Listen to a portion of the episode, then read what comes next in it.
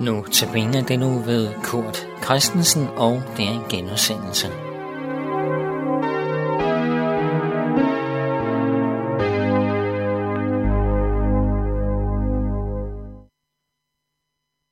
Velkommen til Notabene.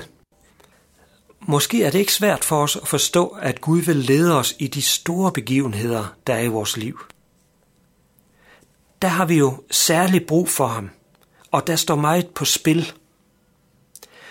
Man kan sige, at Gud kan næsten ikke være andet bekendt, end at hjælpe os, sådan at de store ting i det mindste ikke mislykkes for os. Og det er helt sandt, at Gud ser dig i de store begivenheder. Men centrum ligger ikke i, om du vælger det ene eller det andet, hvis du står over for et valg.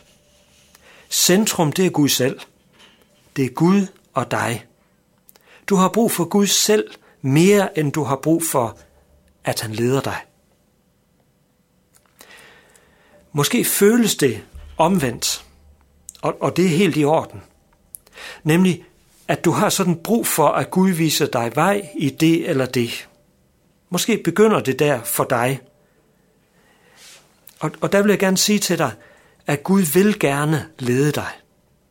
Men du kan ikke lytte til ham fuldt ud, før du tager imod ham selv. Derfor begynder det med det. Jesus står der allerforrest og siger, tag nu imod mig. Og så må du have lov at bede ham om at komme ind i dit liv og fylde det i dig, som han vil. Jesus vil være din frelser og din redningsmand. Og derfra vil han gerne lede dig og bevare dig.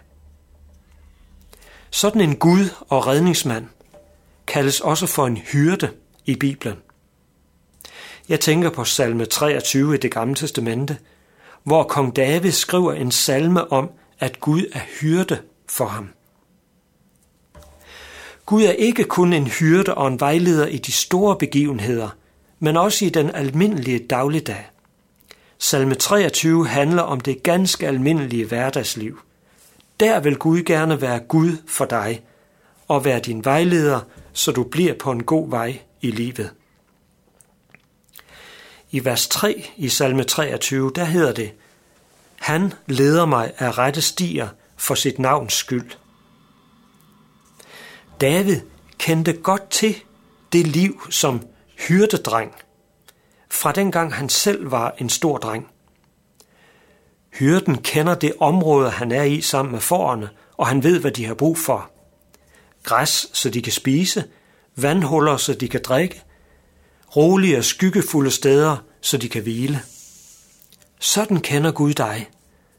Han kender dine behov, han ser, når du er syg, når du er svag, når du er bekymret, når du er ovenpå, og, og, og, når du, og når du kommer til at tro, at du kan klare dig uden ham.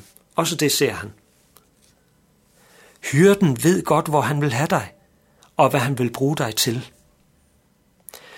Måske er du optaget af, om du kan se Gud og se Guds vej, som du skal gå på. Men Gud ser dig. Gud møder dig der, hvor du er. Er det sådan, at, at du tænker, at, at du på et tidspunkt har valgt forkert? Du er kommet ind på et galt spor. Sådan kan, kan man godt have det. Du tænker, nej, jeg skulle, have, jeg skulle have valgt det eller det. Jeg skulle have været der og der, og ikke lige præcis her, hvor jeg er. Hvordan kommer jeg nu tilbage, så jeg kan begynde på en frisk? Og så ser du, at vejen tilbage, den er lukket. Tiden kan ikke bare spoles tilbage. De valg, vi foretog i fortiden, de har nogle konsekvenser. Men prøv at høre. Gud leder dig derfra, hvor du er i dag. Han leder dig ikke derfra, hvor du mener, at du burde have været. Gud møder dig i dag præcis her, hvor du er. Og derfra vil Gud gerne være din hyrde og lede dig fremad.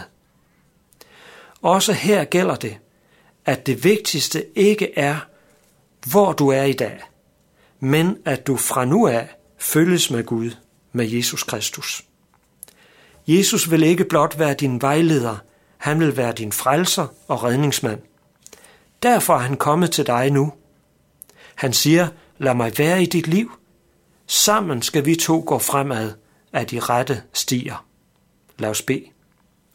Herre Jesus, mød mig lige her, hvor jeg er, og stands mig, når jeg er på vildspor.